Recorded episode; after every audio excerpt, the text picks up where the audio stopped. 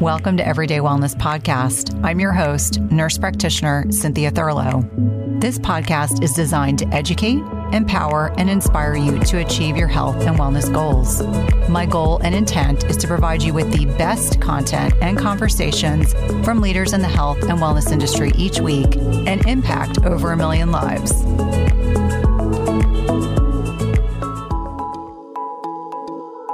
Today, I had the distinct honor to connect with my friend and colleague, Dr. Joan Rosenberg. She's a highly regarded psychologist, master clinician, trainer, and consultant, and a cutting edge psychologist. Today, we spoke at length about the childhood impact of our ability to express ourselves and understanding that if we have the capacity to think, we have the capacity to change. We spoke at great length about the role of uncomfortable feelings, triggers, awareness and reframing, experiences versus disconnection, the benefits of facing our pain as well as resilience, the goals of communication, incongruent thoughts and actions, growth, generosity, compliments, and humility. This is one of my favorite recent conversations. Joan is a dear friend and absolutely brilliant. I hope you will love her work and absolutely her book, 90 Seconds to a Life You'll Love. Enjoy. Well, good morning, Joan. It is so wonderful to have you on the podcast. I've been wanting to interview for the podcast and for listeners. They may not know that I'm also dear friends with Dr. Joan Rosenberg, and it's really an honor to have you on the podcast. So much wisdom. You have this ethereal presence about you. It's so calming. And I know that that will be conveyed in our conversation this morning. Well, you're so sweet. I just, it's a total treat for me to be here, Cynthia. So you know how much I respect and honor your work. So it's like I'm just pouring love on you to start. Likewise, for sure. So when we're talking about, you know, a lot of what you are known for as a clinical psychologist is the concept of doing the work and working through these uncomfortable feelings. And in your experience, you have this broad range, uh, both as a clinician and also as a professor. Let's start the conversation talking about how our childhood actually impacts our ability to express ourselves, how it, allows us or distracts us from being able to express ourselves. Because the one thing that I'm always humbled as I'm doing the work I'm in my personal life, I'm always humbled how I reflect back on we learn so much through our parents, good, bad, and indifferent. But in your clinical experience, how does that impact our ability to talk about our feelings, express ourselves, etc.? It actually impacts a lot. I want to start with a phrase I like to use and then work backwards from that. And that is that if you have the capacity to think, then you have the capacity to change. And so the why I want to start with that is because in that sense, regardless of how we grew up, then if we have that capacity to think, we can think new thoughts, as a result, we can learn how to do new things. And that is entirely tied to our ability to both regulate our emotions or regulate our feelings or modulate them, whatever words we want to use for that. And it has everything to do with our ability to also express what we're experiencing. So, what happens in childhood?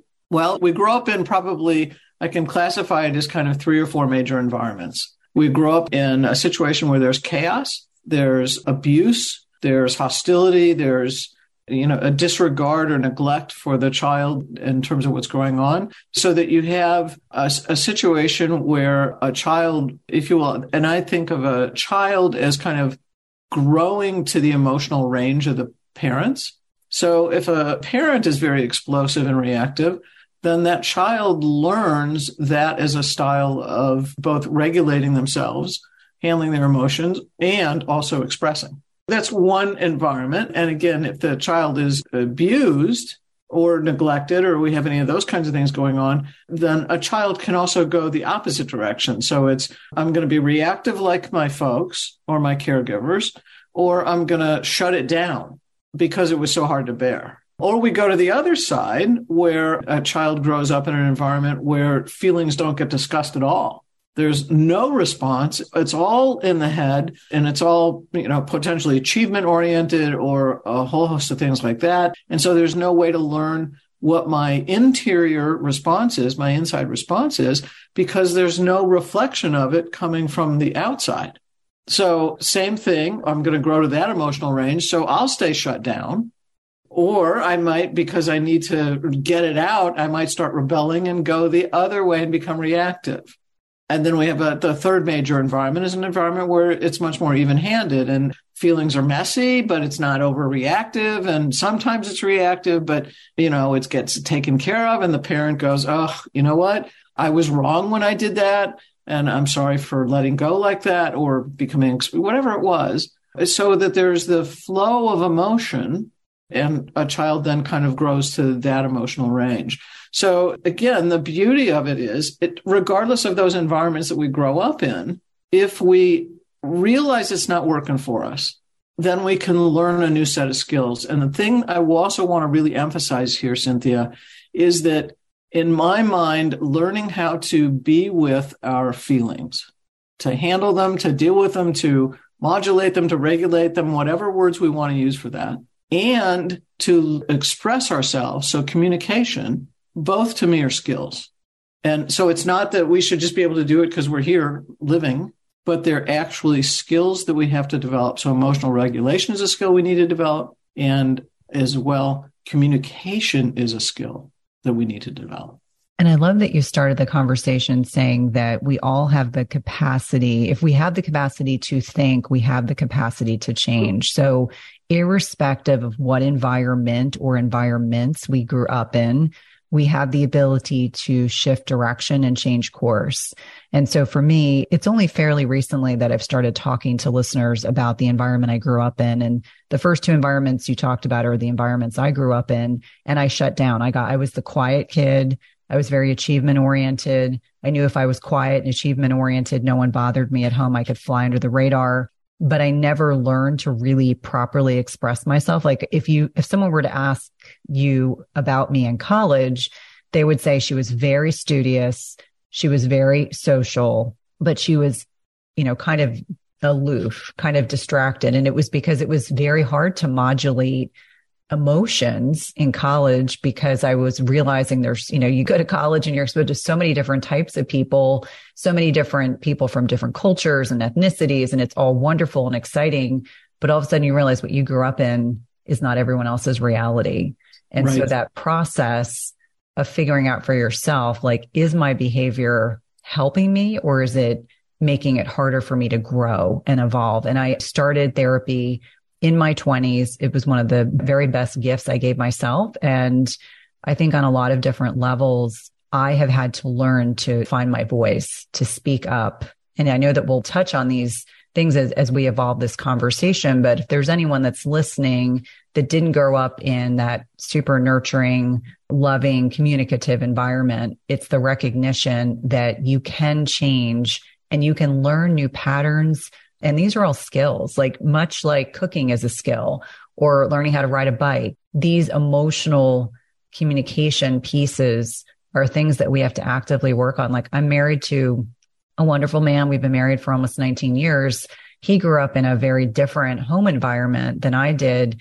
And so sometimes he's kind of bewildered by conversations that we have, but very lovingly supportive and has been very supportive of the process. So I wanted to make sure I just kind of got that out there. So when we're learning how to express ourselves or repress ourselves and the influences of how we grew up and the environments that we, you know, we find ourselves in in young adulthood, you know, what are some of the coping mechanisms that you will see people embracing that can make it harder for them to work through their emotions? Oh boy, that's, that's wide open. I would say the most common we can think of super quickly. I like to put these under the category of distractions, disconnections, or to the word that you also used was uh, suppression. So it would be all those things that actually move us away from our experience. And so we can ignore we can deny, we can engage in chaos and disorganization, we can use alcohol or other substances. Weed's a real big one. Let's see, we can go shopping, we can use food, we can use any kind of screen or social media. We can have anxiety, which to me is actually a distraction, which might be a little controversial, but that I see anxiety more broadly is a distraction from unpleasant feelings. Let's see, harsh self criticism is a way to stay away from unpleasant feelings. And we can have feelings about our feelings. Like I can be angry that I'm sad or disappointed that I'm angry. And that's also a way to move away. In uh, the 90 Seconds book that I wrote, I think I talk about 35 different ways to do it. So I don't know, maybe that's a dozen right there. So the, the reality is, is that many people do what I call trying not to know what they know. And as soon as someone tries not to know what they know, they take themselves out of the experience that they're having and it just move in my mind it moves people along what potentially is a very cut off and kind of ultimately if they stay in it super long time a dangerous pathway yeah and i would imagine you know everyone that's listening has experienced one or more of those ways of distracting ourselves or disconnecting ourselves. And is it because we are so uncomfortable dealing with the bodily or visceral response? Is that what drives these mechanisms? I know that obviously as a clinician, I saw everything you could imagine. And, you know, at the time I didn't fully understand and appreciate how our childhood and things we've experienced, whether it's trauma or chaos, et cetera, how that can influence our actions in response to these uncomfortable feelings.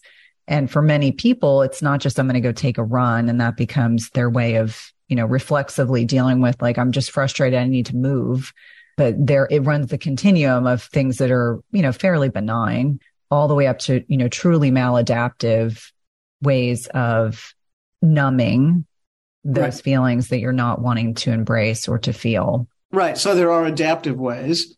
Cleaning house might be an adaptive way to do that, right? Achievement on something might be an adaptive way. Exercise is an adaptive way.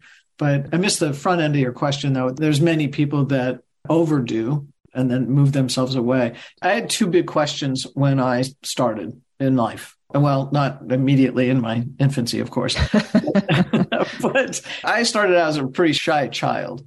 I'm very introverted, very sensitive, not feeling like I belonged, and felt like I didn't fit in. So everything was about difference and how do I make sense of what's going on. And so as I grew up, I would look over at my peers and I wanted what they, what I thought they had. And that was confidence. And the second thing that happened for me, and this will get to your question, I realize wandering a little bit here. The second thing that happened was that as I got into my professional life as a psychologist, I would listen to people. And what I noticed is that as much as our thinking got in the way of what we were doing or how we functioned or how we felt like we were succeeding or getting to our goals, I found that someone's difficulty with unpleasant feelings was getting in the way even more. And so the second question I wrestled with is what made it so difficult for people to deal with unpleasant feelings? And that really, both of those were, I would say, a 20, 25 year journey, at least. And what I realized about that second question, so it's to your point about the kind of the visceral stuff, the visceral reaction, that what I came to believe is that people wanted to experience the full range of what we experience as humans. So that's the pleasant and the unpleasant. Uh, because if we cut off from one side of it, we cut off our aliveness, our sense of aliveness. And feelings have everything to do with our experience of aliveness. And I feel more fully alive because I feel. So if we cut off half of that and we try to just do the pleasant stuff, it doesn't work. And then we're not authentic and genuine because we're not telling the truth about the other half of what we're experiencing. And so what finally came to me after all the neuroscience research started to come out much more fully in the starting in the late 90s and then into the early 2000s and beyond was that it was an understanding that it's like there's three or four points here for me. And one is that we're one interconnected whole. Our brain is always feeding information to the body and our body is always feeding information to the brain. So we can't like just be a talking head and that's it. We're connected, but a lot of us don't like to experience what we experience in the body. And so the second part then is understanding that most of us come to know what we feel emotionally through bodily sensations. So if I'm embarrassed, you might see the redness in my face. I'm going to feel the heat of the bodily sensation. When I get sad, I can feel actually sensations into my cheeks that lead to tearfulness. So uh, that's a marker for me that I'm sad or a heaviness kind of into my chest. That might be sadness. And then a heaviness plus a drop down might be disappointment. And when I was in high school, so again, I'm circle around here. When I was in high school, I was a mascot and I didn't want to get invested in whether my high school team won or lost. But it took me years to realize I didn't want to do that because I didn't like the disappointed sensation associated with my body. So what that was the thing that really dawned on me is that what most of us try to get away from when we are experiencing feelings that feel unpleasant or uncomfortable to us is we're trying to get away from the bodily sensation that helps us know what we're feeling emotionally. And so then we go off to distract. That's when we eat. That's when we social media or screens. That's when we use food or shopping or you know, whatever it might be, or sex or porn. So that's when we distract. It's when we don't want to experience what it is that we are experiencing because the bodily sensations are so uncomfortable.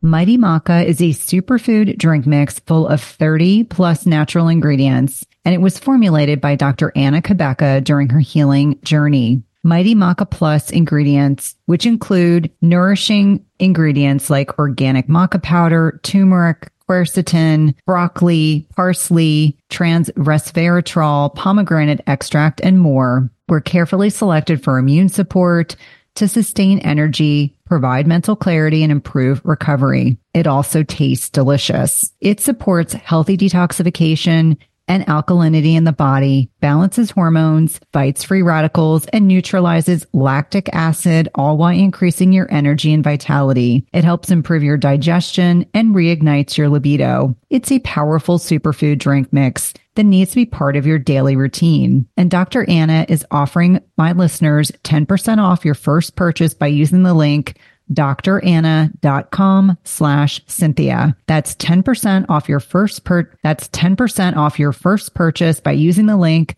dranna.com slash Cynthia. It's delicious and nutritious. At some point, we've all been sold a big fat lie. It's called the protein misconception. So starting in the 1980s, we all believed that more protein equated to more muscle growth. And I'm here to tell you it's a big misconception. This has a great deal to do that our body can only absorb protein that's broken down into smaller building blocks called amino acids. It doesn't matter if you're consuming 30 grams of protein or 300 grams of protein. If you don't have a sufficient supply of enzymes to digest the protein, your muscles will ultimately be unable to use these as vital building blocks. That's why it's crucial you take a high quality digestive enzyme. The one I trust and use myself is called Masszymes by Bioptimizers. Masszymes is a full spectrum enzyme formula with more protease than any other commercially available product product with five different forms of protease. Plus, it contains all the other key enzymes you need for optimal digestion. If you're experiencing bloating, gas, or digestive distress, a contributing factor can be that your body is no longer producing as much digestive enzymes. And you can try Masszymes today risk-free. They have a 365 day full money back guarantee and is the gold standard in the industry. Go to slash Cynthia. That's B-I-O-P-T-I-M-I-Z-E-R-S dot com slash Cynthia and use promo code Cynthia 10 for 10% off of any order. Again, that's promo code Cynthia 10 for 10% off any order. That makes a lot of sense. And how does that, is there a differentiator? You know, the concept of being triggered is like, that's a word right now. When people say, Oh, I'm so triggered is that the actual visceral bodily response in response to something? Like as an example i don't mean to throw my dad under the bus but I, I, do talk about my dad's on the podcast. So i'm going to just say you know my dad and i you know we have a kind of a disconnected relationship. I'll just put it that way. Sure. there are things my dad will occasionally do that will bring me back to that six year old seven year old child. And i'll look at my husband and i'll say gosh i'm so triggered but it's that visceral. It's amazing how it'll bring me back to exactly the uncomfortable feelings I experienced at that stage. And so is triggering any different than not wanting to, not per se wanting to not expose yourself to the uncomfortable feelings, or is that just more of a like nouveau word of saying the same thing? I would say that let's call it the awareness. So we don't have to do more past that. It's like if you can be in the presence of your father, go and have the level of awareness, Cynthia, that you're being stirred up back to something that is so familiar that it resembles seven years old, but you have that awareness and you can go, I'm feeling triggered. Let's just triggered is let's think of triggered as I've got the awareness that something is there's I've got the awareness that I'm about to be reactive. I like that but it's a choice point mm-hmm.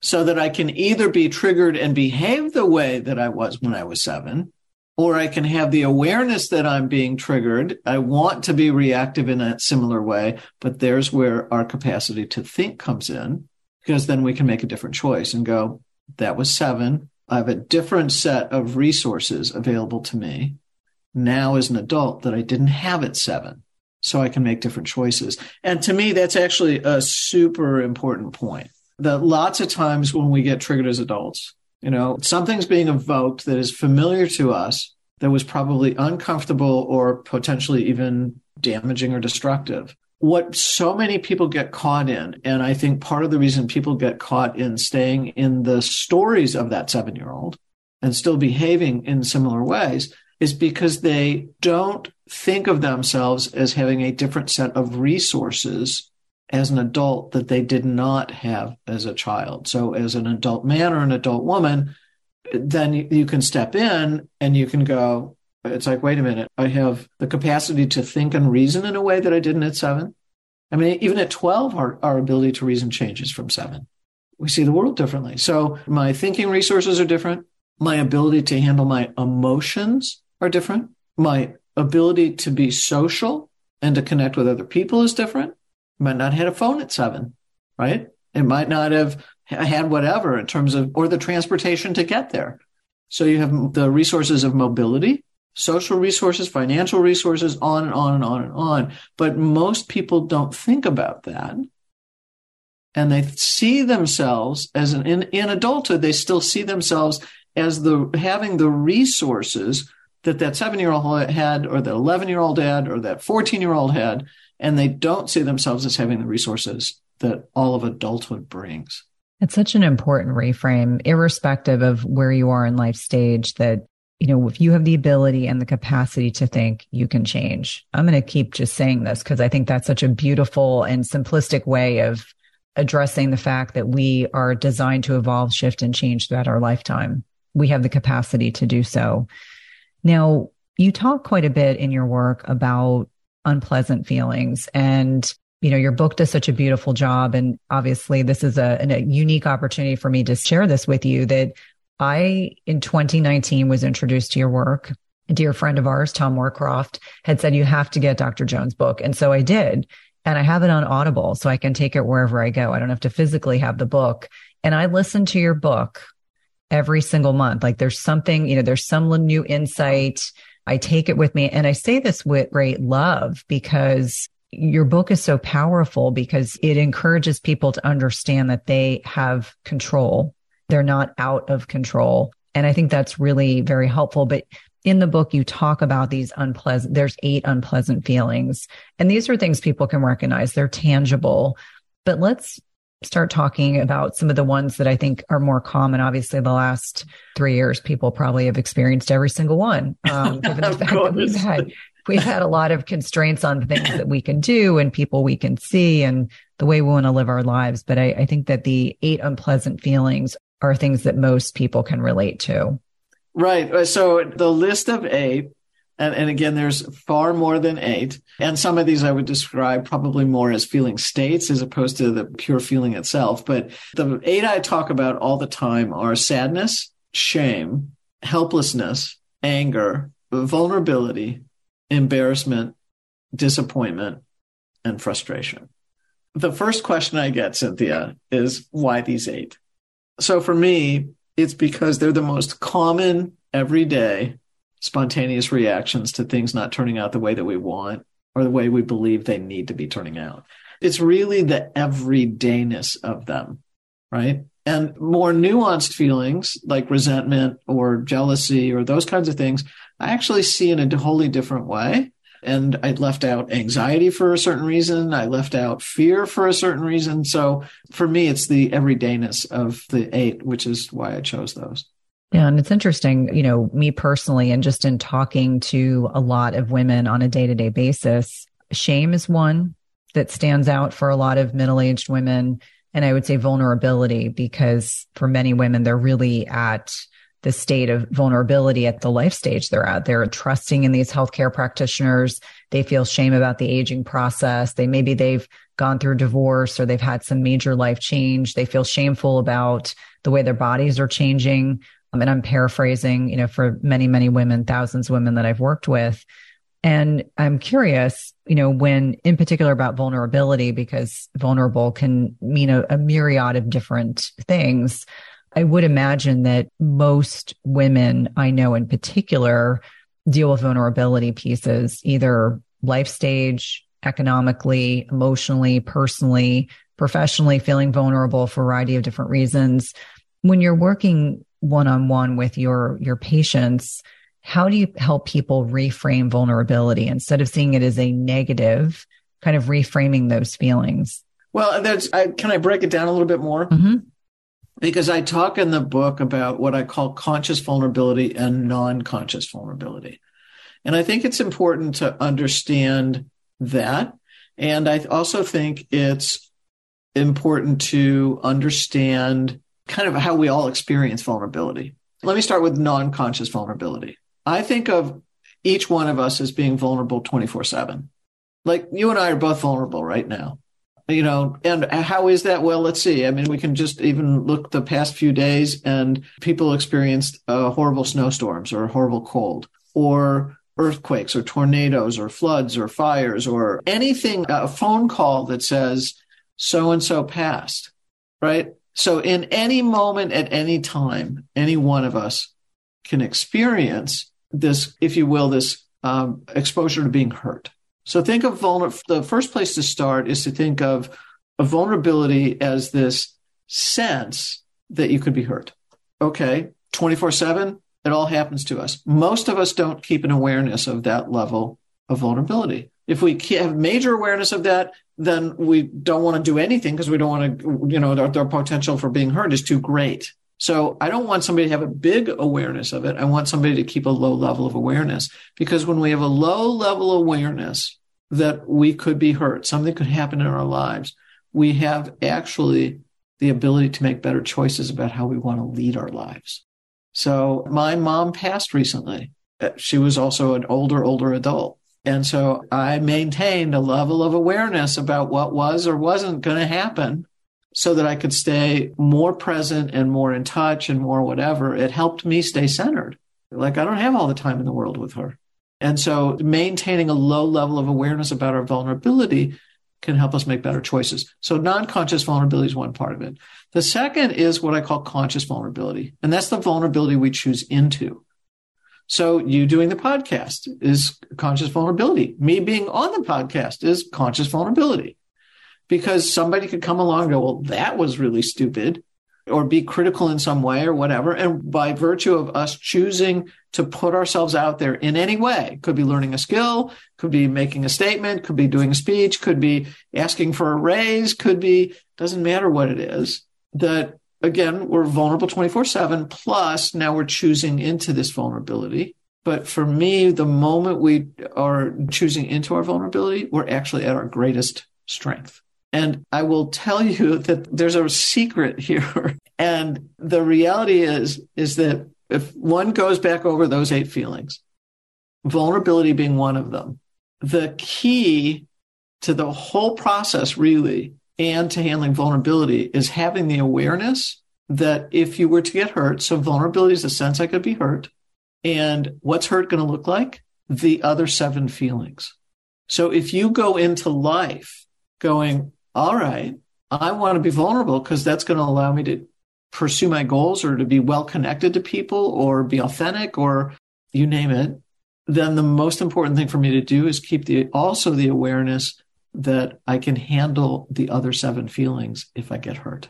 And if I go into anything going, I got this because I know I can handle the other seven feelings, then you can choose to be vulnerable as much as you want. And is that where confidence comes in in terms of like the recognition? Like as I'm listening to you and, and you and I obviously are in a space where we put ourselves out there and, you know, exist in the space. And I always lean back on what allows us to do the work is in my estimation, confidence, like confidence in our abilities, our ability to serve others, the message, etc. Right. Yes, I would say yes, it's the basis of confidence. And if you look at my definition of confidence, it's the deep sense. So, this embodied sense, I got it in my body, the deep sense that I can handle the emotional outcome, think the eight unpleasant feelings of whatever I face or whatever I pursue. So, for me, the foundation, it's not the only thing for confidence, but the foundational piece for confidence is one's ability to experience and move through those eight feelings. I think it's really important because when I reflect back on the way that I was raised, I was encouraged to stifle emotions. I'm a lady, you know, I'm a lady first. That was what I heard growing up. In it to find my voice throughout my lifetime, I had no problems, you know, in an emergency, whether it was in the ER or critical care areas in a hospital, and I needed to like, you know, have my big girl voice, but advocating for myself is something that has taken a long time. And the understanding that sometimes advocating for yourself may actually create an awareness of some of these mm-hmm. other feelings. And that's okay. Like it's with that understanding that it is okay, especially considering how I was kind of socialized as a kid. And then the recognition that, you know, being a reformed people pleaser, I always like to throw that in there as well like with that understanding because i think it's important for people to yeah. know that it's yeah. not your life sentence if you're a people pleaser it doesn't have to be that way until the end of your days that you can actually turn that ship around per se oh, absolutely yeah and when we're talking about confidence and resiliency and strength and all of these attributes, are those born out of our life experiences? Are they a choice? How does that happen? I would say both. They can come out of our life experiences we can be taught them. Again, that's the beauty of it. It's not that I have this trait of resilience and you don't. You can learn resilience, you know, and for me, I break resilience down into there's a, I think of it as kind of layers because for me, the starting point of resilience is being able to handle the eight unpleasant feelings.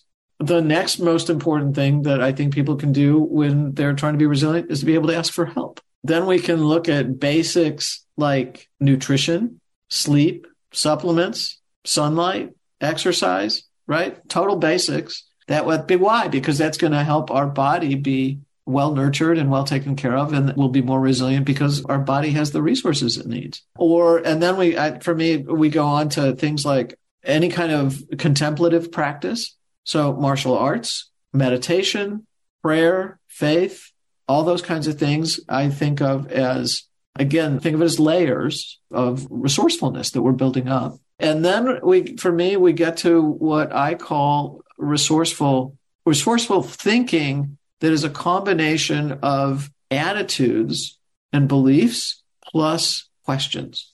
So, for instance, I can hold the attitude or belief that every life experience is a learning experience. Doesn't matter what I go through, I'm going to turn it. It's, it's uh, this will be a good story.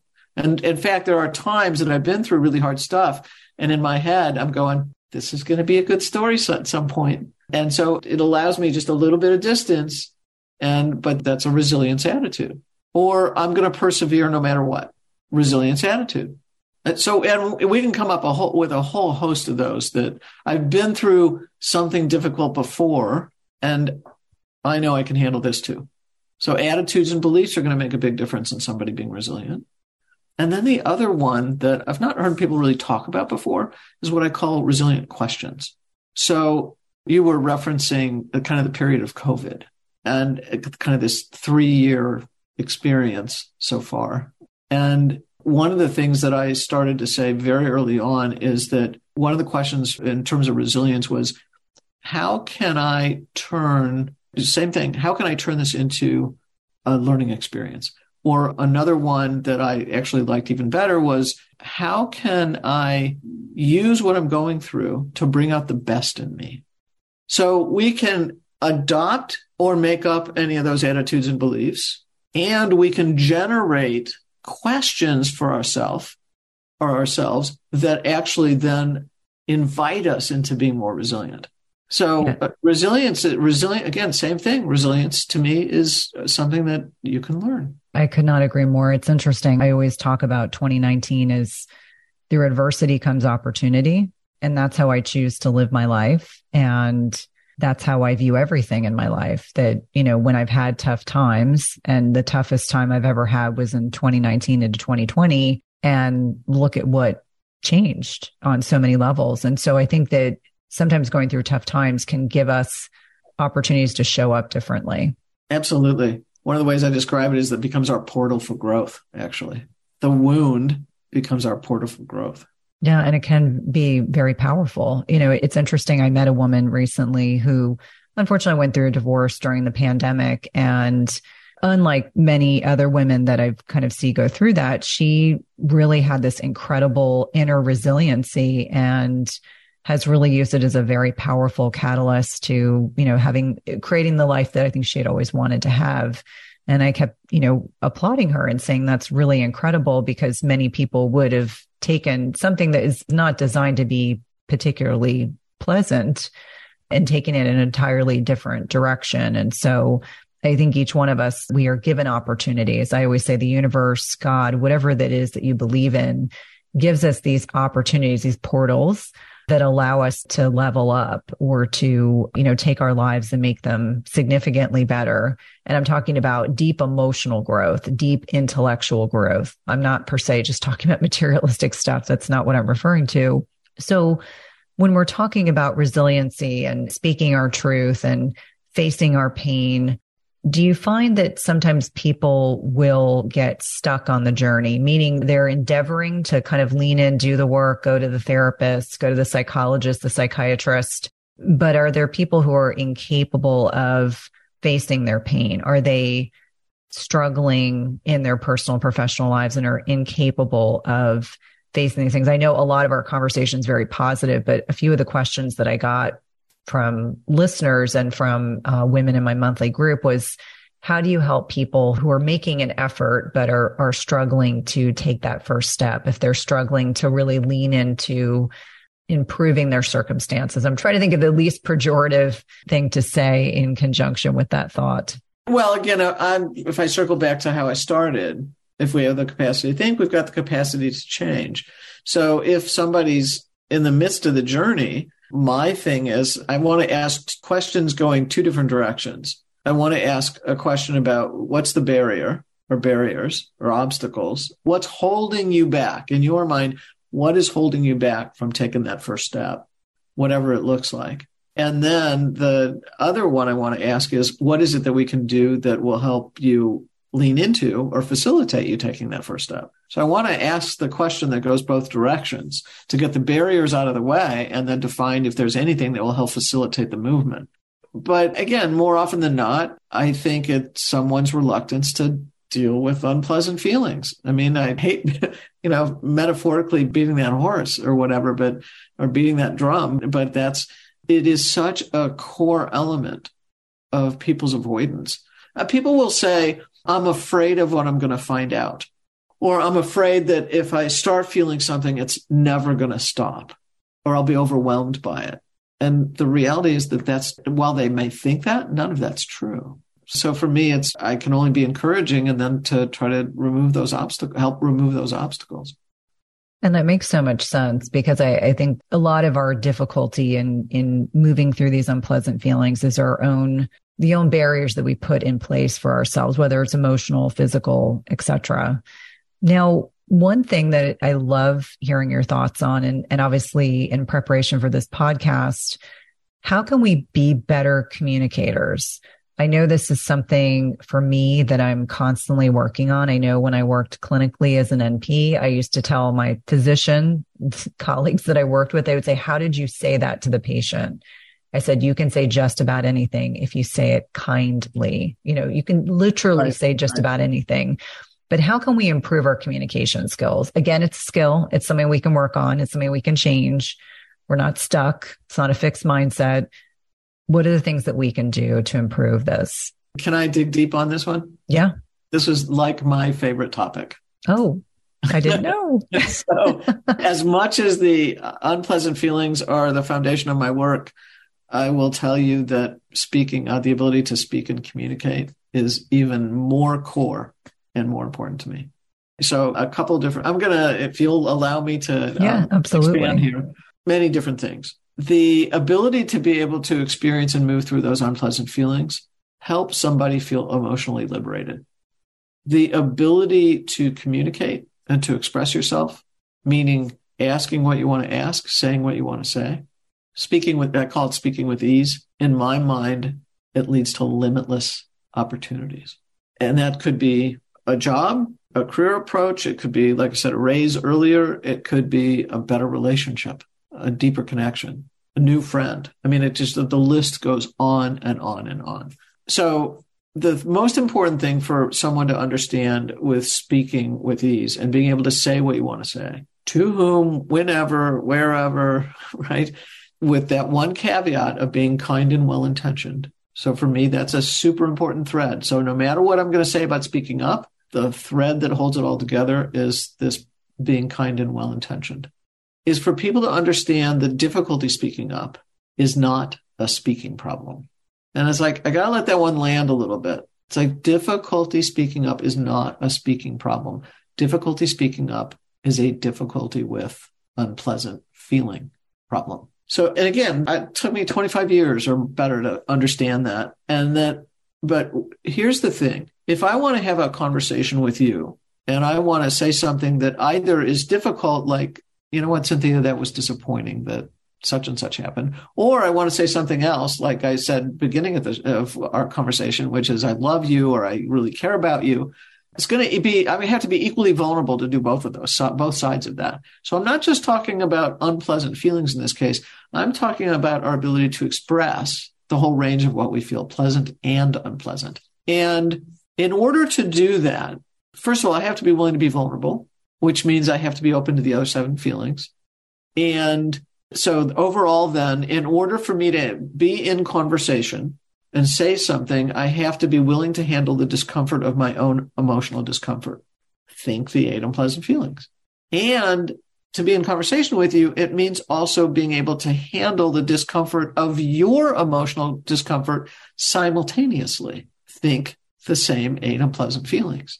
So the reason people don't get in conversation with anybody else is because they don't want to experience the discomfort of one or more of the eight unpleasant feelings, whether they're their own or the ones that they anticipate they're going to experience with someone else. Today's podcast is sponsored by NutriSense. It combines cutting edge technology and human expertise so you can see how your body responds to different types of nutrition, stress, exercise, sleep, and where you are in your menstrual cycle in real time. And by pairing a continuous glucose monitor with their app and expert nutritional guidance, NutriSense can help you reach your health goals. And the best part is it's not just a program where they send you the CGM and you have to figure it out on your own. Each subscription plan includes one month of free expert nutritionist support. Your nutritionist will work with you one on one, interpreting your data and providing customized advice to help you reach your health goals. The last time I had my CGM on, my registered dietitian and I troubleshooted over some specific concerns that I had. And whether you're aiming to lose weight, stabilize your energy, or just feel better overall, NutriSense offers the guidance and support you need. And lasting sustainable change takes time and can be achieved through a longer term subscription. That's why I encourage my patients and clients to consider three, six, or 12 month subscriptions where it's actually less expensive and allows you to not only achieve your goals, but also to ensure that you stick to your healthy lifestyle for the long term. As I've mentioned before, I have found the CGMs I've used through NutriSense to be incredibly insightful, specifically to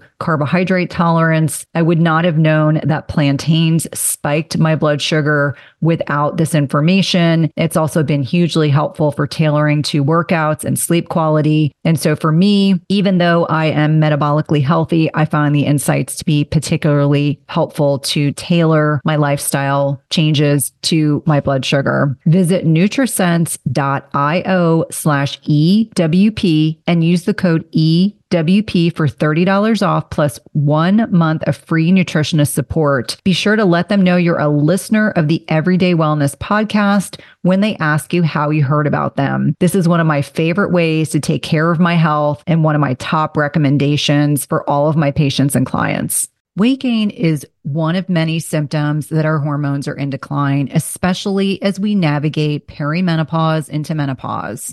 Dr. Anna, who is a great friend of mine, is an OBGYN who's treated thousands of women just like you and I who experience increasing dryness and even pain in the bedroom as they get older. Julva is the solution Dr. Anna formulated for her own clients, and it has since been loved by over 100,000 women. It's a feminine cream with DHEA that helps the body regenerate moisture from the inside out. 92.8% of Julva users experienced a significant improvement in the first four to eight weeks. Get 10% off your first purchase of Julva by using the link dranna.com slash Cynthia. That's dranna.com, Cynthia, and get 10% off your first purchase.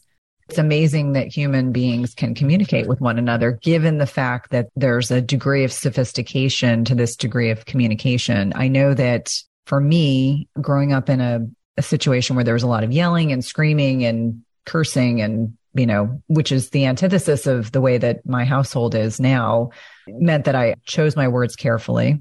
You don't want to inflame. And, you know, certainly as I've gotten older, having to get comfortable understanding that sometimes I may be sharing information to a loved one, a friend, a family member, uh, or a patient or client that they may not want to hear.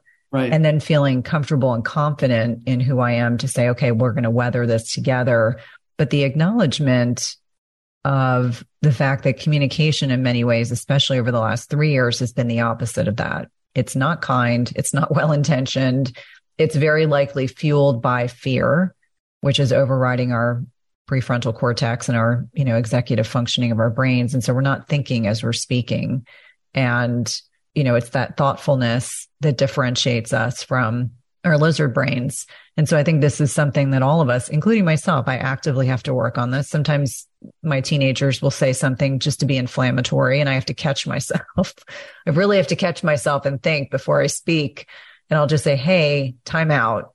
Uh-huh. You know, sometimes I have to just take five minutes to just think, take the lizard brain out of it and just think, okay, let's get back to my thinking brain. This is important.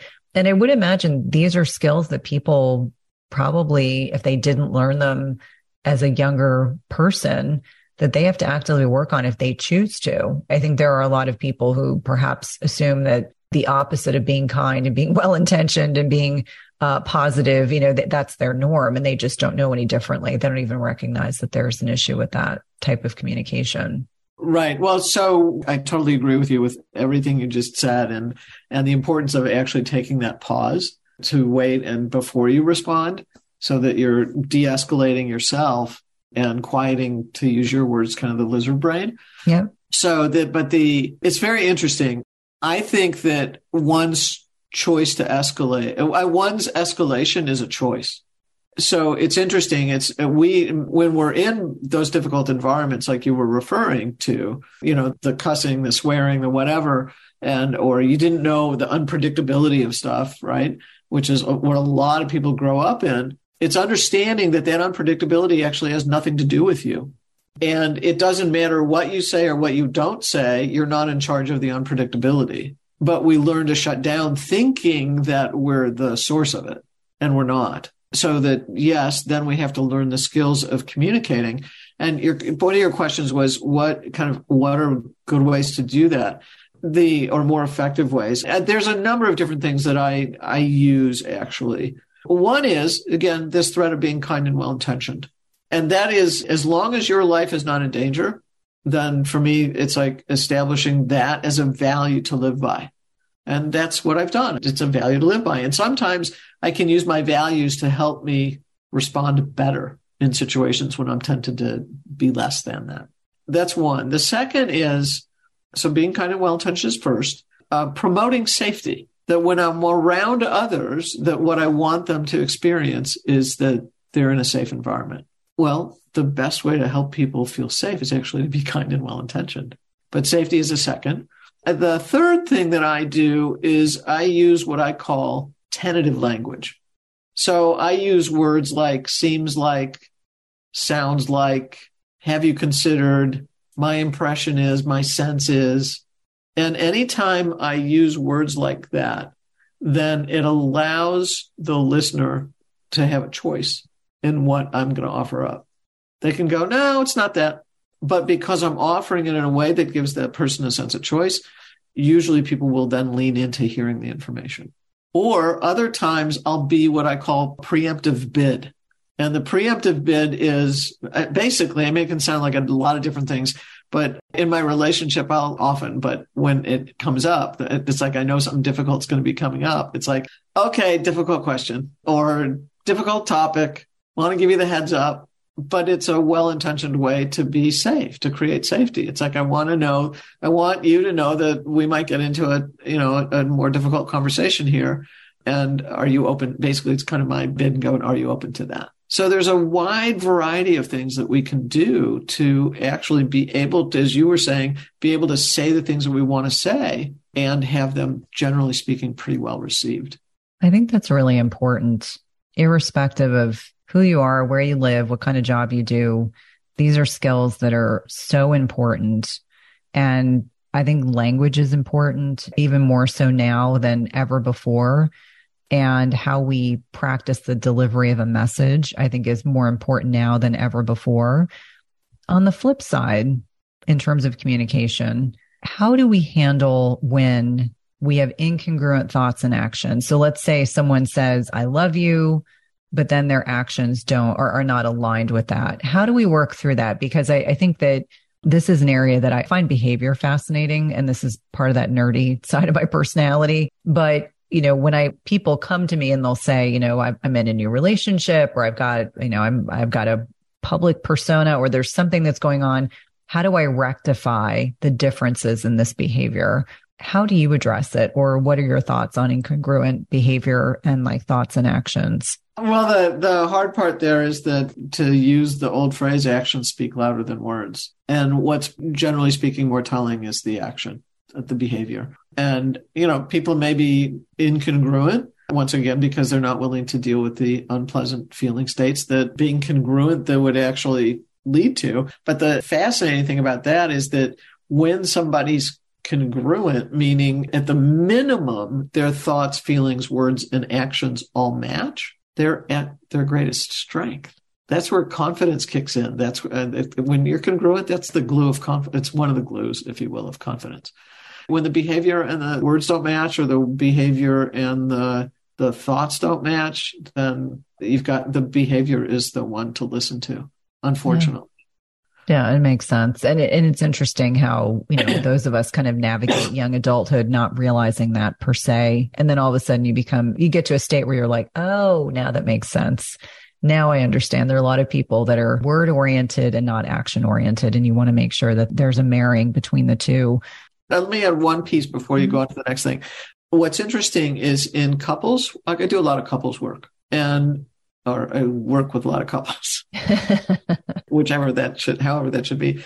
But what's really interesting to me about that is that most times people will get caught on arguing about the topic and they leave out. So think of the arguing about the topic as what is being expressed, but they leave out the reactions that they're having to how something was expressed tone of voice, rolling of eyes, turning away, escalating, whatever it is. And from my perspective, it's actually a big miss between couples if the second part doesn't get addressed. And I actually think that if it did get addressed, we'd see less divorces.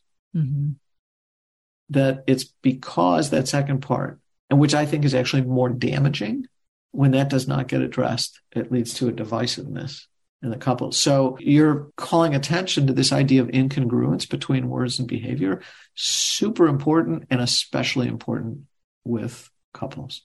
Yeah. And it's interesting, you know, having had parents that have been married and divorced multiple times. For me, I didn't have a like a role model per se for what a healthy marriage looks like. And I'm grateful I married someone whose parents were married till his dad passed away many years ago. But it's one of those things where, you know, I think my grandmother said to me, never go to bed angry. I mean, like things that seemed at the time, I was like, well, of course you wouldn't go to bed angry, but things that seem so simple but are so important. You know, that communication breakdown can happen so easily. Yep. And, you know, during the pandemic, one of the things we started doing was taking our dogs for really long walks because we couldn't do a whole lot else. And so we would just have these conversations. You know, it was, we were away from the kids. We could just talk outside with the dogs. We got exercise. Dogs probably got walked more than they wanted to be. But understanding that that communication piece is so critically important that you're connecting with your partner, significant other, right spouse because it's very hard if you're connecting, like really having real discussions on a regular basis. It's hard to avoid those topics. Whereas if you're, as you mentioned, and people can, you know, we have video that comes along with the audio, but you were kind of differentiating that, you know, when people are arguing about one thing, but they're ignoring this other piece, you know, they're avoiding having the, the harder conversation. Maybe they're making about you left dishes in the sink or you snored or whatever it is, but it's really a deeper issue that they're too uncomfortable those uncomfortable feelings are welling up and they just don't want to have that. They're avoiding, ha- the, per se, they don't want to have the conversation. They're avoiding that conversation because they don't want to deal with their potential feelings or potentially their partners. Right. Yeah, no, it's just that so that the that congruence or the incongruence between the behavior and the thoughts and words is just I just wanted to highlight that because it's so important. Yeah, absolutely. And along the same kind of lines when we're talking about communication, how do we accept and receive compliments? I think this is something that I sometimes struggle with, but I'm working through. But what's an effective way to receive the compliment, accept it, and not feel like I think a lot of women reflexively want to say, Oh, you too. Or, you know, instead of just receiving, processing, saying thank you. And I saw in one of your interviews, you actually said compliments, receiving compliments is a reflection of you back to you. Yes. Yes. So that that's how I look at it. And it actually comes from a life experience that I had that I think the awareness that I was able to develop about this because I when I was in my early 30s, even as much as I was at the front end of my career and gone through grad school, I was starting to teach grad school and the students kept on responding to me in a very very favorable way. And what they were saying to me, it was like I was like, "What? What do you me?" And that was how I was responding to it. And but it kept happening. Like year after year after year after year. And it was like, okay, wait a minute. There's a consistency to this that I have to pay attention to. And it's like, when I did that, I realized that what it did is it had an effect. In terms, it's like the, whatever old story I had going on, on myself. I mean, there's still that shy part of me that goes, really? But there's another part of me that goes, okay, I got it. I understand it. And so what it did is it allowed me to experience myself differently. So the way, and so it came out of a personal experience, but the way that I look at compliments, I don't think people talk about compliments enough. Compliments are a reflection of you back to you. So it'd be like me holding up a mirror to you, Cynthia, and saying, Cynthia, this is how I see you. This is how I experience you. And if you play it down, you know, you just, no, what are you talking about? Oh, it was luck. Oh, it's nothing nothing like, I don't know, 30 years of experience, right? right? Lots of lived experience, lots of professional. When you do that, not only are you dismissing my reality, you're dismissing my experience of your reality. In essence, dismissing your own reality because a genuine compliment comes from an experience of you and an experience with you. It's not just being pulled out of thin air someplace so the, the first thing to remember when you get a compliment is that it's a reflection of you back to you. But it, for me, it doesn't stop there. Uh, you want to, so how do you receive it? Well, thank you is one way. Uh, Lisa Nichols offered another one, which I really love, which is I received that. Just simply, I receive, even if I, it's hard for me to believe in the moment, I received that.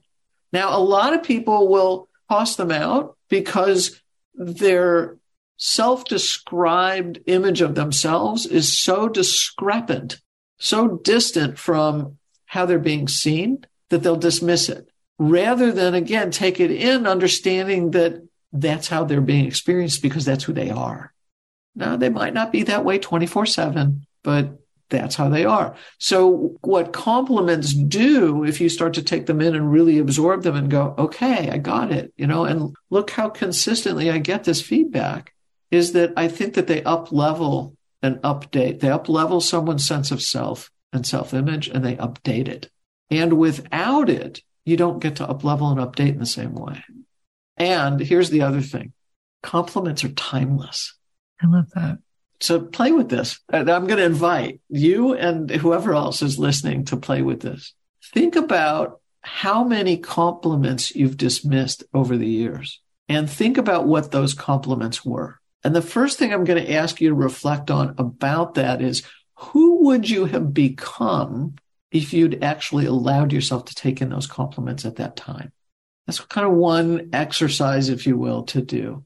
The second part is to go, all right, I'm going to generate a list of the compliments I've received past three months, past month, three months, six months, year, three years, 10 years, 30 years. I'm going to write all that stuff down. And now I'm going to look at it. I'm going to let myself really take it in and see who you become and how you experience yourself because now you're allowing yourself to absorb what you were given in the first place. That's really powerful. That's really, really powerful. And the I receive that how easy is that to say? You don't have to reflexively, you know, downplay it. You don't have to mirror anything back. I received that. Actually, someone did that with me recently. And so now I know where they probably had heard that, which I think is a wonderful thing. So it's thank you. I received that. Yes, I like that. And last but not least, out of curiosity, talk about briefly the role of humility, because I know in the space that you and I exist in, most people are very heart centered and humble. And, and I think that's a beautiful thing. What does humility tell us about ourselves? Oh, well, I have a different view of humility. So here's the thing. I think that if you dismiss the truth of who you are, so if you're a person, so this is kind of an offshoot of the compliment piece. If you're a person that dismisses compliments, if you're a person that plays down your accomplishments, or diminishes the good things that you do, the good things that you say, the good things that all those kinds of things, then to me, that is arrogance. And it's interesting because I think societally, when we think about arrogance, we think about it as being boastful and, you know, talking about yourself too much. And so you're inviting us to think differently. Yes. So someone who does those things is boastful and uh, well that sounds conceited or or what, what big head right anybody who's behaving that way and has to tell me 17 times how great they are is not feeling so great about themselves so if somebody has to be boastful or is boastful and has that sense that it has to keep happening what you're getting is the picture of insecurity and a sense of inadequacy not what appears arrogant and conceited now, if I tell you that I do something well and or I'm good at that, like let's say I was a good piano player and I and I'm not because I, I, don't play piano, but I tell but somebody you listen to me and go, yeah, I I am good. Or Venus or Serena Williams saying that they were good at tennis. Once, twice, three times, done. That to me is healthy confidence. That's also humility because you're telling the truth of who you are. So arrogance to me is downplaying or diminishing the truth of who you are. Humility is actually telling the truth of who you are. It's owning it. It's living into it. And what's interesting to me around this compliment thing or the boastful thing is that people who feel good about themselves, Cynthia, they don't tell you how good they are. They do what I call live the good. So just by virtue of how they show up in life, they're living the goodness. They don't have to tell you. And they have no interest in telling you. They just have an interest in serving. Wow. I can't think of a better way to end this particular conversation with you because that nugget of live the good. I mean, that's so authentic and so beautiful. And I can't thank you enough for this beautiful conversation. I know it's one of many to come. I hope. Yeah. Absolutely please let my listeners know how to connect with you on social media, how to buy your book, which I am not exaggerating when I tell people that I listen to this book every single month. Maybe it's a chapter, maybe it's 15 minutes during a walk. So insightful. I get something different every time that I listen to it. Dr. Joan, let us know how to connect with you. Well, uh, first, let me say thank you. thank you for having me on. Thank you for being my friend. Thank you for such great questions. Thanks for everything. So gratitude to me is the most important lean in first. I go by Dr. Joan Rosenberg on most things. So we the website would my website would be drjoanrosenberg.com on Instagram or other related social media. Most of it is listed under Dr. Joan Rosenberg. So they're the best ways. And there's a way to reach out to me. I think there's a contact sheet on the website. And as well, people can on Instagram direct message or do that sort of thing so that there's ways to get a hold of me directly that way. I think the book is pretty much everywhere. So it's physically in Barnes and Noble. It is online Barnes and Noble, Amazon, and I know the Southeast has a variety of other kind of chain stores. I believe it's in those as well. So it really pretty much wherever you buy books is where you should be able to get the book. Awesome. Well, thank you again, as always, my friend. I know that it was early for you on the West Coast. So thank you for getting up early to connect with my listeners. Very happily. So thank you. If you love this podcast episode, please leave a rating and review, subscribe, and tell a friend.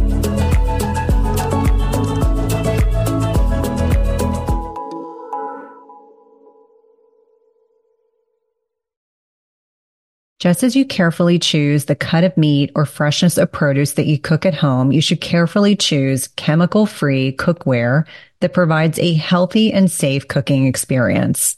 The materials in 360 cookware are safe, sustainable, and of the highest quality. Their cookware is 100% free from any toxic chemicals as the company produces quality stainless steel cookware and bakeware without added chemicals, and all are manufactured in the United States. It's also the leading manufacturer that equips kitchens with cookware and bakeware that are free of all of the toxic chemicals and coatings, including PFAS, Teflon, and ceramic. And the best thing is that when used properly, the product's construction provides nonstick properties in a product that can be passed down through generations. Go to www.360cookware.com and use code Cynthia20 for 20% off your first order. Again, that's 360cookware.com and use code Cynthia20 for 20% off your first order. We've been using their products over the last several months and have really been pleased with not only the durability, but ease of cleanliness.